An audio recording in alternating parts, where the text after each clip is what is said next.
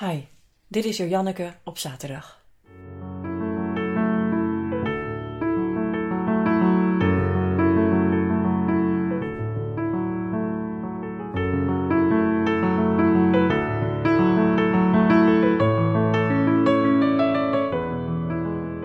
Toen ik tien was, meldde onze onderwijzer Hans van Vliet dat we een nieuw vak zouden krijgen: eigen onderwerp.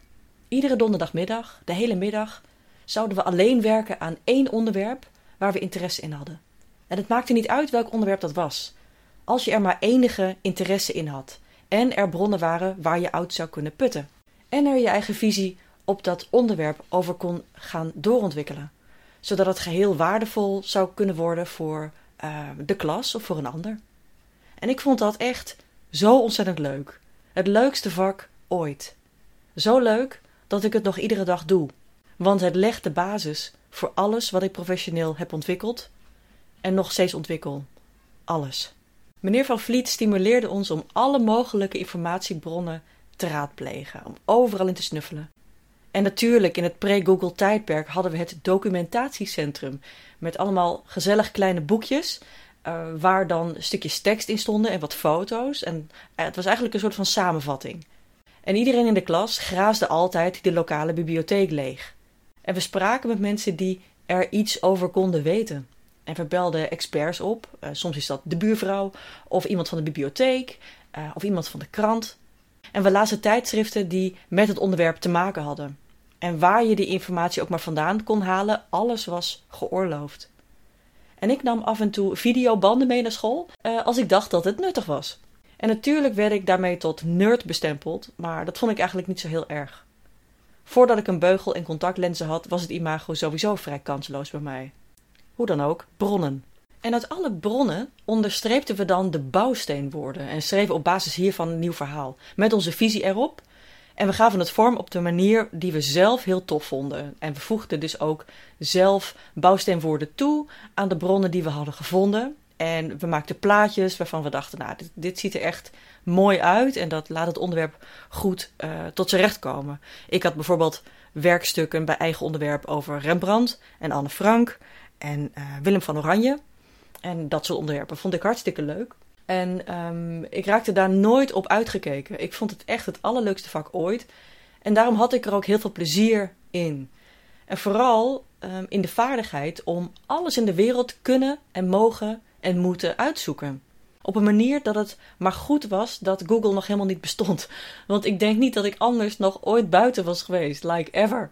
Mijn eigen onderwerpthema's waren, um, ja, zoals ik al zei, Rembrandt, Anne Frank, de februari-staking van 1941, Tutankhamon um, en een rits aan nerd topics over computers, de filmstudio, wolkenkrabbers, Tokio, de haven. En ik maakte krantjes in de klas. En daar heb ik al eerder een podcastaflevering over ingesproken. En ik nam ingesproken stukjes tekst op op cassettebandjes.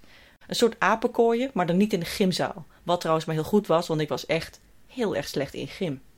En al die topics waren vooral nice to know informatie. Maar na een tijdje werd het in mijn leven een need to know informatie. En er was helemaal niks nice aan. Want eigen onderwerp heeft mijn leven gered. Letterlijk.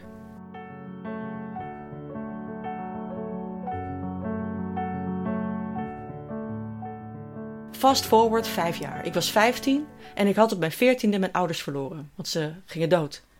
En ik stond er toen met mijn zus alleen voor, wat best wel een ramp was. En ik moest op de een of andere manier functioneren in de wereld. Naar school gaan, de huur zien te betalen, waarvan wisten we eigenlijk ook niet.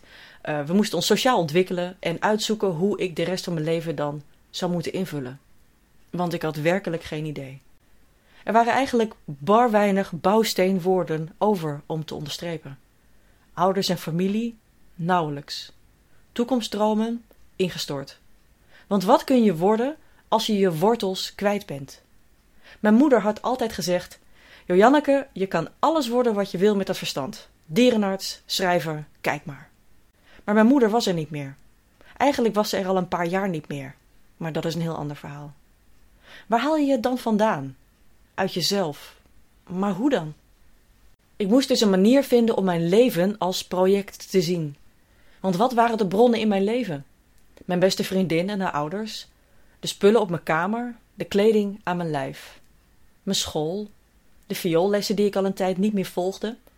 Dat was het zo ongeveer wel. En nou ja, een vaag plan om journalist te worden, of architect of ontwerper, of zoiets. En nu bleek dat eigen onderwerp me niet alleen geleerd had om werkstukken te maken, maar ook om mijn eigen leven te kijken als project, als werkstuk. Dus ik begon na te denken over mijn visie. Wat zou er gebeuren als ik bleef waar ik was? Wat kon er gebeuren als ik mijn knapzak zou pakken? Wat had ik ervoor nodig om het de moeite waard te maken, om veilig te blijven of veiligheid te vinden? Want ja, echt veilig was ik toen niet. En wat had ik ervoor nodig om nieuwe mensen te ontmoeten, om een nieuwe kansen te vinden en om me te bevrijden uit een situatie waarin ik echt helemaal niks positiefs meer kon zien? Wat was er voor nodig? Wat had ik nodig om een nieuwe realiteit te maken? Alles opnieuw. Een nieuwe thuissituatie, een nieuwe school, nieuwe klasgenoten, een nieuwe stad, een nieuwe alles. Het mocht ook tweedehands als het maar voor mij nieuw was. En oh ja, die beugel die moest er natuurlijk uit en de lenzen moesten erin, want een nieuw begin. En ik vertrok naar Delft. Een nieuwe school, nieuwe mensen, nieuwe leraren, nieuwe stad, nieuwe sociale regels, nieuwe verwachtingen, nieuwe thuissituatie. Al was het maar voor acht maanden, het was iets. Het werkstuk in de basis was klaar. Ik had bedacht wat de situatie was, had het afgeschreven, had mijn eigen documentatiecentrum van mijn leven geraadpleegd, had een korte termijn plan gemaakt en had het uitgevoerd. Ik was er niet trots op. Ik was er eigenlijk gewoon hartstikke bang voor. Maar ja. En die angst die bleek samen te gaan, prima samen te gaan met nieuwe beslissingen. Wel bang zijn, maar toch doen zonder te weten wat de uitkomst was. Want niet omdat ik zo stoer of moedig was, maar omdat ik wist dat als ik niet zou doen, het allemaal niet meer zou hoeven voor mij. En dat klinkt heel dramatisch, en dat was het ook. Long story short, eindexamen gedaan, gaan werken, burn-out geraakt op mijn 28ste, opgekrabbeld, ondernemer geworden, 14 jaar de boer op, dingen gemaakt, dingen verloren, weer dingen gemaakt, en hup, je bent 45. Kijk, als kind moest ik het zelf uitzoeken. En dat was allemaal niet voor de lol. En als volwassene mocht ik het zelf uitzoeken. En toen werd het weer leuk. Mijn motto tot op de dag van vandaag is: Ik ben er nu toch. En ik denk dat ik uh, voor bijna iedereen zou kunnen spreken, maar laat ik het bij mezelf houden. Zelfs in tijden van corona zoek je, zoek je het niet uit voor de lol. Je moet het uitzoeken. Maar je kan wel een switch maken naar: Ik ben er nu toch. En ik wil het uitzoeken. En dat is een gigantisch verschil. En dat was me mogelijk niet zo gelukt als Hans van Vliet, toen ik tien was, mij niet had geleerd om eigen onderwerp tot een kunst te verheffen. Tijdens mijn tijd op de kunstacademie, jaren later, kon ik daardoor als een malle concept ontwikkelen en opleveren. En later als ontwerper branding voor organisaties ontwikkelen. En toen, toen later als communicatieadviseur knagende vragen stellen en oplossingen vinden voor van alles en nog wat. En toen maakte ik tientallen eigen onderwerpen in de vorm van online courses. En die werden de basis van mijn bedrijf vanaf 2009.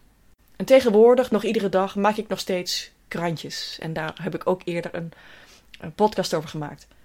Dus blog, Twitter, de socials uh, en andere dingen. En dan verzamel ik bouwsteenwoorden, net zoals jij trouwens. En ik ontwikkel mijn visie. Ik discussieer, ik onderzoek en ik publiceer. En ik zoek naar andermans publicaties. En ik deel deze met anderen, online en op een podium. En ik geef waarde met informatie voor mensen die daar behoefte aan hebben en beter daardoor hun vak kunnen doen.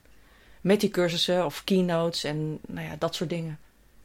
En ik maak bandjes met luisterprogramma's.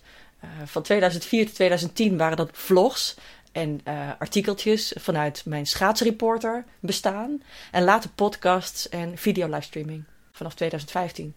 En verhaaltjes vertellen en werkstukken maken waar iemand iets aan heeft, maar wat ook gewoon leuk is om te doen en ik hoop ook om te luisteren of om te zien of om mee te werken. Er is dus in essentie helemaal niks veranderd. En zonder onderwijzer Hans van Vliet had dit proces en mijn leven in de basis er heel anders uitgezien. Misschien wel hartverscheurend anders. Dus ik realiseer me heel goed wat Hans heeft gedaan toen. En op een gekke manier was dat voor mij en is dat voor mij. Bij al die dingen die, die ik uh, doe en waar ik soms bang voor ben, maar dan stiekem toch probeer. Dat is dat je, dat je weet dat het dan in ieder geval zin heeft gehad. En veerkracht, want daar heb ik het in essentie over, blijkt anders te voelen dan innovatie. Maar in essentie heeft het precies dezelfde dynamiek. Het voelt alleen anders. Je maakt iets wat er nog niet was, omdat het nodig was vanuit een bepaalde situatie. En dat vind ik prachtig en oersterk. Het voelt niet altijd oersterk, soms voelt het gewoon heel erg akelig. Maar het is wel een mooie uitdaging. En het is ook het grootste geschenk dat ik me had kunnen wensen na een jeugd die op zijn zachts gezegd niet paste bij wensen die een kind doorgaans heeft. In ieder geval niet bij wat ik me had voorgesteld. Het geeft me niet mijn familiewortels terug, maar het bracht me wel veerkracht in creatieve vrijheid en vindingrijkheid. En dat blijken, ja, de belangrijkste dingen te zijn in innovatie en productontwikkeling en waarde in informatie en in professionele voldoening.